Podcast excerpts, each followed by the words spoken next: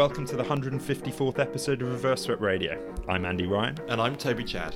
It's 106 years to the day since Sir Len Hutton was born. To quote the man himself, it's all right, this Sir Leonard business, but it's another 10 shillings on the bill. And just in case anyone wonders what the uh, uh, sounds are in the background, we have a guest contributor to today's podcast. Little little Lawrence Chad is sitting upon my knee, so far being very good, but he's going to give us feedback, um, feedback throughout, and strong If opinions. If you're going I'm to create the podcasters of the future, you have to start the training young. You have to start them early. Exactly. He'll look back on this moment. Now, Andy, I'm very excited about the fact that you are fresh home from Lords. You look like a man who's got through a few um, pork pies today. I haven't actually looked at the um, since I got up with this little urchin now in my arms. I have not had time to look at what happened uh, during the day. So, so, so highlights, please. It's interesting because the big fuss at the moment in county cricket is the fact that 2020 sales have been very poor because the 100 has seemed to have sort of cannibalized those sales. And I think partly there's a view that um, some grounds have put their 2020 blast tickets up and the 100 is cheaper. And you've had really poor attendances at some grounds. Um, I'd report from Lords that the attendance was kind of mid range. I think at quarter past six, I was looking around and thinking, God, this looks a bit desperate. But inevitably, sort of, you know, the What for a, for a six o'clock six o'clock start was it? Yeah, well, did this so it was a quarter past six start, but actually, um, I would say by six thirty you had what looked like a respectable crowd in. Um, it wasn't a classic; it was um, Essex posted 160 odd, and Middlesex never really got looked like chasing. Um, I would also say, as someone who has always fought Lords' corner and said, look, if you're going to go and watch cricket in London, you know, go to Lords. Yep. It, it's where it's at. Uh, the Oval, I've I've often been critical of the Oval T20 experience, which is kind of um, booze first, cricket second. Yep. Um, as someone who has today had champagne sprayed over my back, um, I, my, my feelings are, are slightly more um, more nuanced now. Actually, so What the- the because you Lord's enjoyed crowd- you particularly enjoyed the Well- experience of having this is something you're now going to demand every Well, morning from your from your I was- wife.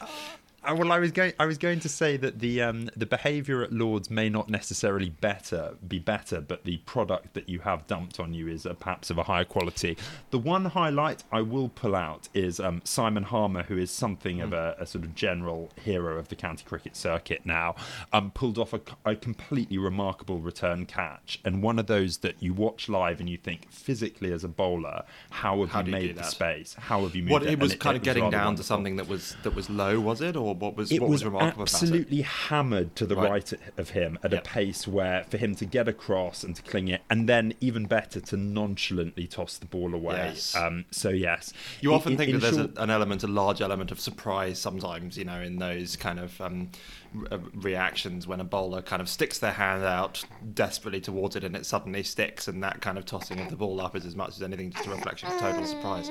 Laurie and bowlers are willing to do things obviously for their own figures that they might not do for someone else's so i would so say true. Stuart um, Broad, good morning. Yeah. Indeed. I would, so I would say, i- i- in short, my dispatch would be uh, all, all, all is still all is still well at Lords, despite you know some of the um, the county cricket um, conundrums at the moment. Now, somewhere where life has not been good for bowlers recently is uh, the the Netherlands. Yeah, so it's uh, interesting that, that, that neither of us have chosen to talk about the um, uh, about the brilliant Test series that has obviously continued um, uh, today. But we're yeah continuing our habit of, of, of shining a light on the more hidden corners of of, uh, of cricket news. The um, so in terms of uh, what I've been what I've been looking at for firstly the launch of the 60. Did you see this? The 60 spelt six I X T Y. I mean, partly I just object to the some of the spelling natures of these. Um, of these things, but the 60 in the West Indies, um, which is quite quite extraordinary. Apparently, they want to take cricket to Vegas. Um, but let's let's gloss over that. Um, and I had completely missed again, Lawrence, you're to, to blame for this. Um, completely missed that there was an ODI series going on in the Netherlands, and had also completely missed. And maybe Andy, you can shed some some kind of background on this. The fact that it kind of completely overlaps with the Test series, which seems to be quite a new mm. thing in the sense of England um, hosting two sides at exactly the same time rather than having kind of consecutive series. Is, was was there mm. kind of significant discussion? Is, mm. is, is that a yeah, what's the background? Do you know? So I, I think there's broadly been a recognition that the Netherlands have been really poorly done by. You know that they are they deserve more ODI cricket Mm. and they haven't got it. Um, and I think this is a really welcome development. I mean, the, the result of the I series agree. shows clearly England can get two very good teams out. Um, there was Henry Moeran actually was speaking on Test Match Special about this today and made a really nice point that it gives an opportunity for a lot of England fans to watch England abroad in a way that you never really could it for, for an awful lot of fans. I mean, Amsterdam exactly. is affordable and reachable No, exactly, in a way that Australia, you Yep. know, m- much Yep. as, you know, it's one of the all- curses we're we have being the only test playing, you know, European nation is exactly is exactly that. Uh, and the sorry, the Irish. You, and you've the, done no, the Irish. So very true. oh, good lord! I'm going to get a knock on my door in the middle of the night now. So got that that to look Um, forward to. But I agree. It was an interesting indication of a good indication of the fact that England can field two separate sides. Um, it was also kind of yeah nice to see that you weren't ending up in a. I mean, I don't know whether maybe this is uh, too hope springs eternal, but maybe there's a sense to which if you can get kind of some of the one day cricket and the test cricket out of the way at the same time, then some of these players can actually go and play for their county rather than you know playing test cricket for half the season one day and 2020 cricket for the other half of the season and then having no um, uh, no time left. But yeah, you did kind of feel a little bit sorry for um, the poor Netherlands when they got hit around for what 498 with that uh, extraordinary I- Jos Buttler innings. You know, I, I think what was unfortunate, and I can't claim to understand all the politics of this, is that not all the counties released all the players who were eligible to play for the Netherlands. So the Netherlands had this unfortunate situation where not only were they facing a ferociously impressive England team, but they were doing so without some of their players. Um, but I, I- think it's a really, I think it's a really welcome step forward. And if this is a way that we we spread the, um, you know, the the, the eternal, uh, how, how do we spread the cake more fairly Yeah, in yeah. international cricket? If this is a way we can do it, one one last thought is that is that also it kind of clears up that question about oh whether do you have certain players who become white ball specialists but could be playing in the test team but have to play white ball cricket simply because of fatigue? And it was actually nice to see Jos Buttler obviously lost his keeping spot in the test side go out and do something spectacular in the one day side at the same time. There's less of that sense of um, you know the two sides kind of competing against one another somehow when they're playing at the same time We'll, put it both on our wish list. We'll uh, watching cricket in Amsterdam. Not surprisingly, uh, apparently reports suggest it was an extremely popular stag do destination. Uh, to, an England ODI and a, and a few days in Holland. So there you go.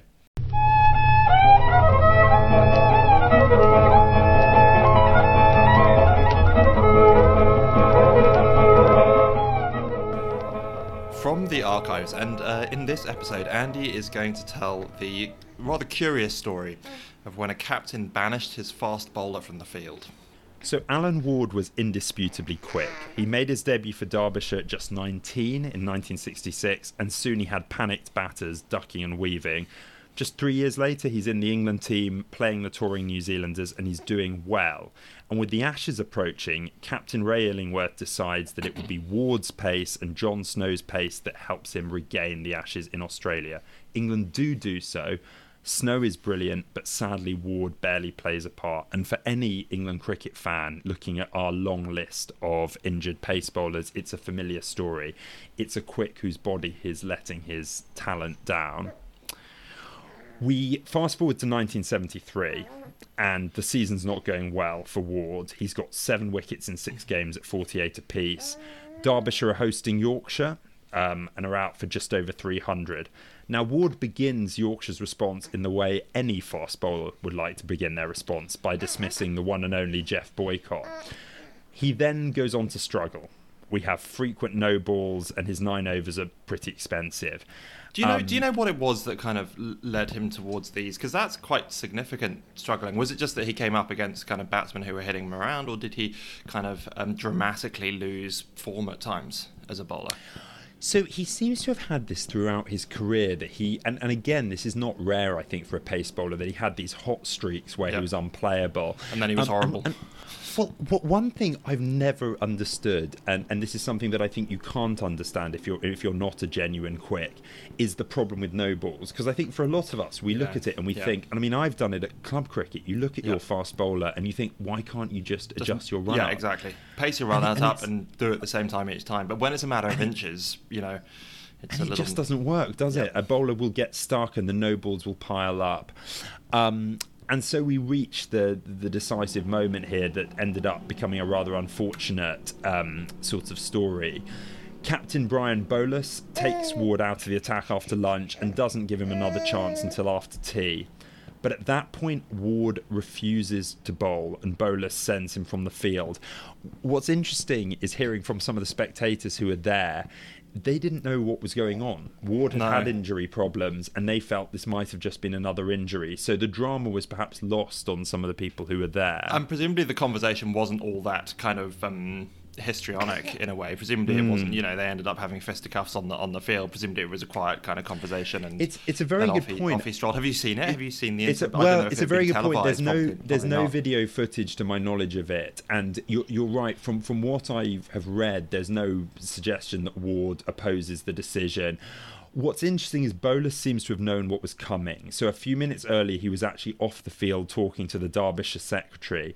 And the reason he might have known about this is that there's evidence that Ward had done this before. So that Bolus had asked him to bowl and he'd said, no, no, this is, you know, not my moment we get an explanation years later, and I guess, like any explanation that comes years later, you never quite know, do you? So you never quite know whether um, this has been rationalized over time. But what Ward does say is he says, When Brian asked me to bowl, something exploded inside me. I couldn't go on. People will never understand, but all I wanted to do was to get off the pitch. Now, hearing this, you actually wonder whether, to some extent, Bolus was giving Ward a break that he needed. You know, he, he had had enough and he wanted to get off. Yep. It also, though, shows that this wasn't an act of rebellion. You know, this wasn't a fast bowler turning to their captain and saying, I've had enough of you. It, it was all about anxiety. It's, inter- it's interesting that it happened at that moment, not at the moment when um, he was taken off, you know, because you would have thought that there are two moments that could potentially be the kind of fuse paper almost. One of which when you're taken off after, you know, you have a slightly horrible spell and you kind of really want another over in order to redeem yourself, but your captain t- takes you off and sends you down to, you know, fine leg and you and you have to stand in the long grass thinking about your actions. And then there's the other moment yeah. when you're asked to bowl again. And you're right, there is that kind of uh, sense, it seems, here that suddenly you're asked to bowl again and you go, my God, that's the last thing I want to do at this point. I don't want to put myself back in that, you know, in that it's situation. In- and therefore, this thing of sending the idea of the captain sending the bowler off, is it a disciplinarian thing? Which obviously it is, but is there, as you say, an element to which it's actually a kind of kindly thing to mm. do? It's hmm. kind of, you're kind of not really fit to be here, are you? It seems like this was Bolus trying to assert his authority, which feels like a reasonable thing to do given the context. Um, but Wisden were very critical of Ward. Uh, their write up of the incident suggested his actions showed scant regard for his teammates and for the needs of a county which had handled him sympathetically throughout his career.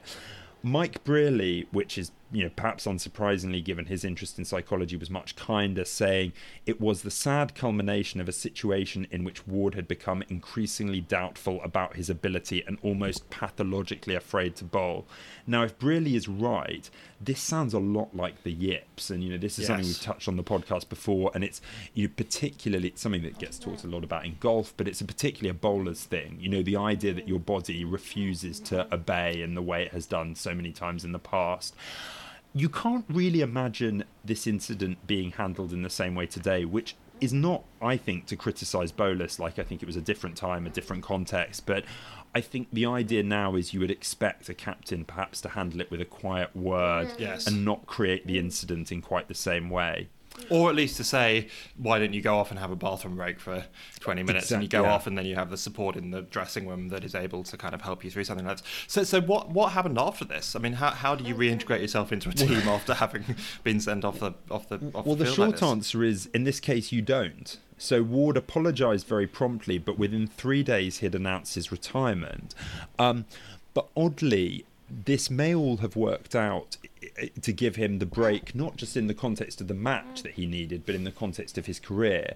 Because five months later, he returned to Derbyshire, seemingly refreshed, had an outstanding 1974, and two years on, an England injury crisis actually saw him back in the Test team, and he did well against the West Indies, twice getting captain Clive Lloyd. Um, after that, his career slipped back into what we might say was the sort of familiar pattern of hot streaks and then periods of underperformance. And he retired in 1978 at the age of just 29. Apparently, he uh, is, you know, a fellow uh, a fellow uh, Antipodean resident, uh, living happily on Queensland's Sunshine Coast. And I and and I should give a, a, credit to both Martin Williams and Martin Chandler, whose articles were invaluable for this. Um, and one article did say that Bolus and Ward went on to be good friends, which, though I can't confirm, uh, would make a nice ending to this story.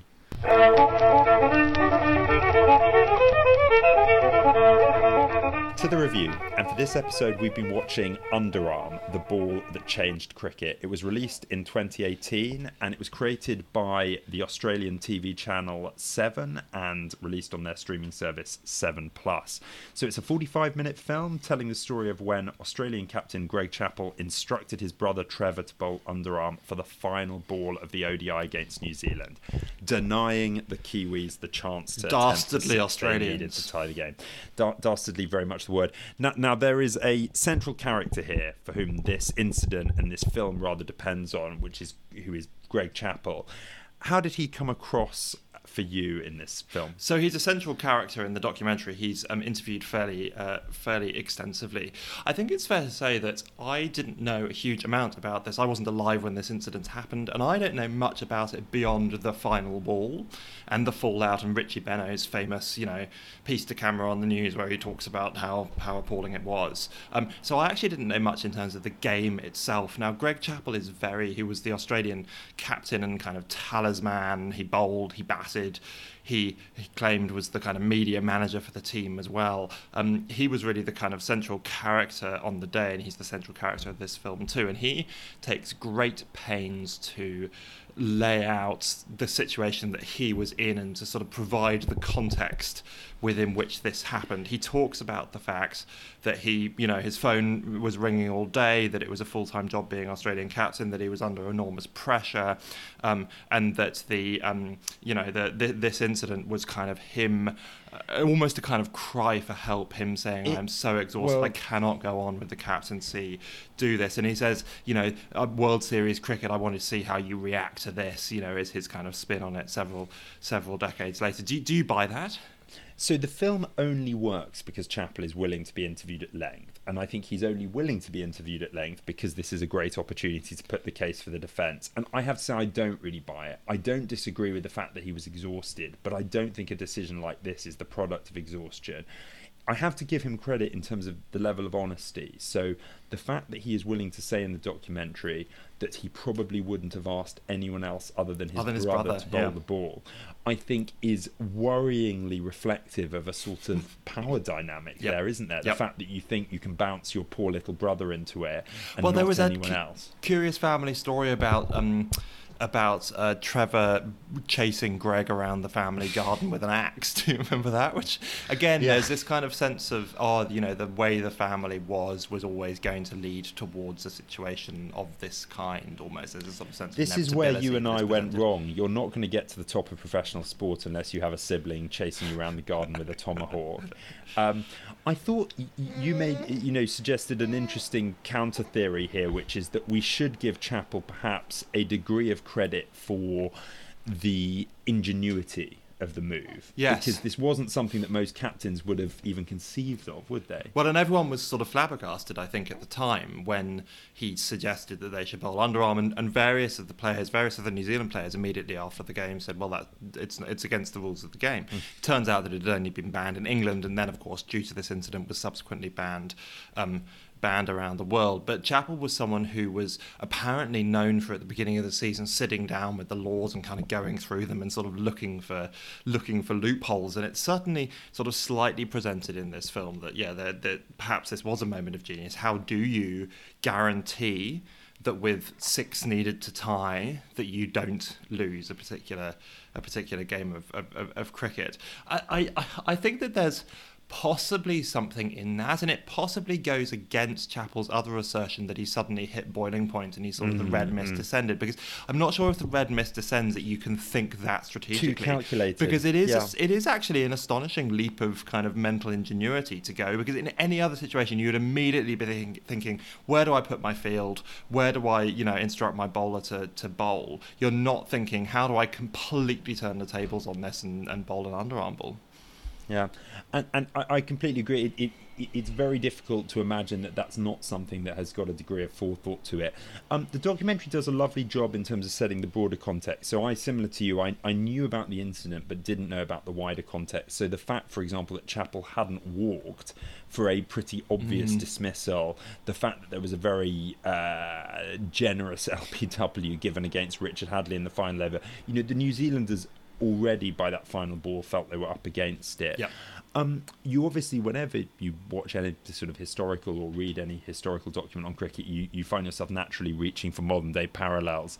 And there is a, a very obvious sandpaper gate uh, comparison Yes. here, particularly the way the politicians get involved. So you have the New Zealand Prime Minister Robert Muldoon describing it as an act of cowardice and commenting that it is most appropriate that the Australian team were dressed in yellow. And similarly, the Australian PM doesn't back Chappell. And it did bring me back to Sandpaper Gate when you had this extraordinary scenario that cricket was leading BBC News with politicians, you know, opining on the appropriate way Everyone to wanted treat, to get into um, it. a cricket ball. It was interesting to have the flip side of that, which was Ian Smith um, talking about how the, um, uh, you know, this could have been the best thing that ever happened to New Zealand cricket because it put cricket on the front pages and it kind of really cemented that idea as, of, of, of Australians as the as the anti-heroes. That suddenly New Zealand fans had an, an extra reason to hate the Australians, and therefore the encounters between the two sides were extra charged for the next little while, which I thought was actually an interesting, you know, an interesting opinion because in a way it's less about no one cares about who won that World Series, you know. Um, World Series series, or that indeed that World Series individual game, but it is the kind of longer term repercussions of this that really, you know, obviously make the incident so much more significant. And that's what Chappell. It's interesting. Chappell, he's he's never asked, and I wanted to see whether anyone would ask him, "Do you regret doing it?" He does at one point in the film say there are moments where I allow myself to regret it because of everything that it caused, but he never at any point comes out and says, "Do you know what? Mm, on reflection, that probably was a bit of a shitty thing to do." You know, he just he he never he never says that. the, the one thing he does accept, doesn't he, is that his brother has suffered more for it than he has because Greg Chappell has this, um, you know, staggering career of huge success, and ultimately he is able to go on and captain Australia for three more years in a way that you know. Let's not forget, Yep. you know, Steve Smith that Yep. was a luxury that was was denied him, whereas for Trevor Chappell, because his achievements for Australia were more modest. This defined him in a way that it didn't perhaps define Greg, and I, I think that's a that's a certain sadness that I think the film does well to capture. It's not, um, you know, we review films on this podcast that try to do uh, innovative things in terms of format. There's nothing particularly innovative about this. It tells the story um, pretty much in a kind of minute by minute, hour by hour account. It has talking heads, but it, it works very well for that. And I think one nice touch that I thought did work quite well is the crowd scenes are Yes. very effective at giving you this sense of a really hot day when Yep. tempers were slightly fraying. Yep. Quite a few people had had that, you know, that um, Victoria bitter too many. Would that be what Yes, have a too many? What, what would yep. one have too many? One would have too many VB. VBs at the end. Okay. MCG. That's absolutely right. Um, the other, the uh, um, uh, special mention, I think, of, of, of Kim Hughes, the laconic Kim Hughes, um, who appears and, and makes a few a few comments about this, and I think has one of the best lines I've ever heard related to cricket when when describing. Um, is it Brian McKechnie? I think it is. He, I Yes, think he is yeah. Brian, yeah. Um, who is the um, New Zealand batsman batting at number ten? I think who comes in to face the final, you know, the final ball that he needs to six score score six off. Hughes says McKechnie, built like Tarzan, bat, bats like Jane, which I thought was a wonderful, a wonderful description. Um, so that is um, the ball underarm, the ball that changed uh, changed cricket, available through um, Seven Plus, uh, and that was the 154th episode of Reverse Swept Radio. Send us a tweet over at Reverse Swept. Leave us a review wherever you listen to your podcasts. Thank you.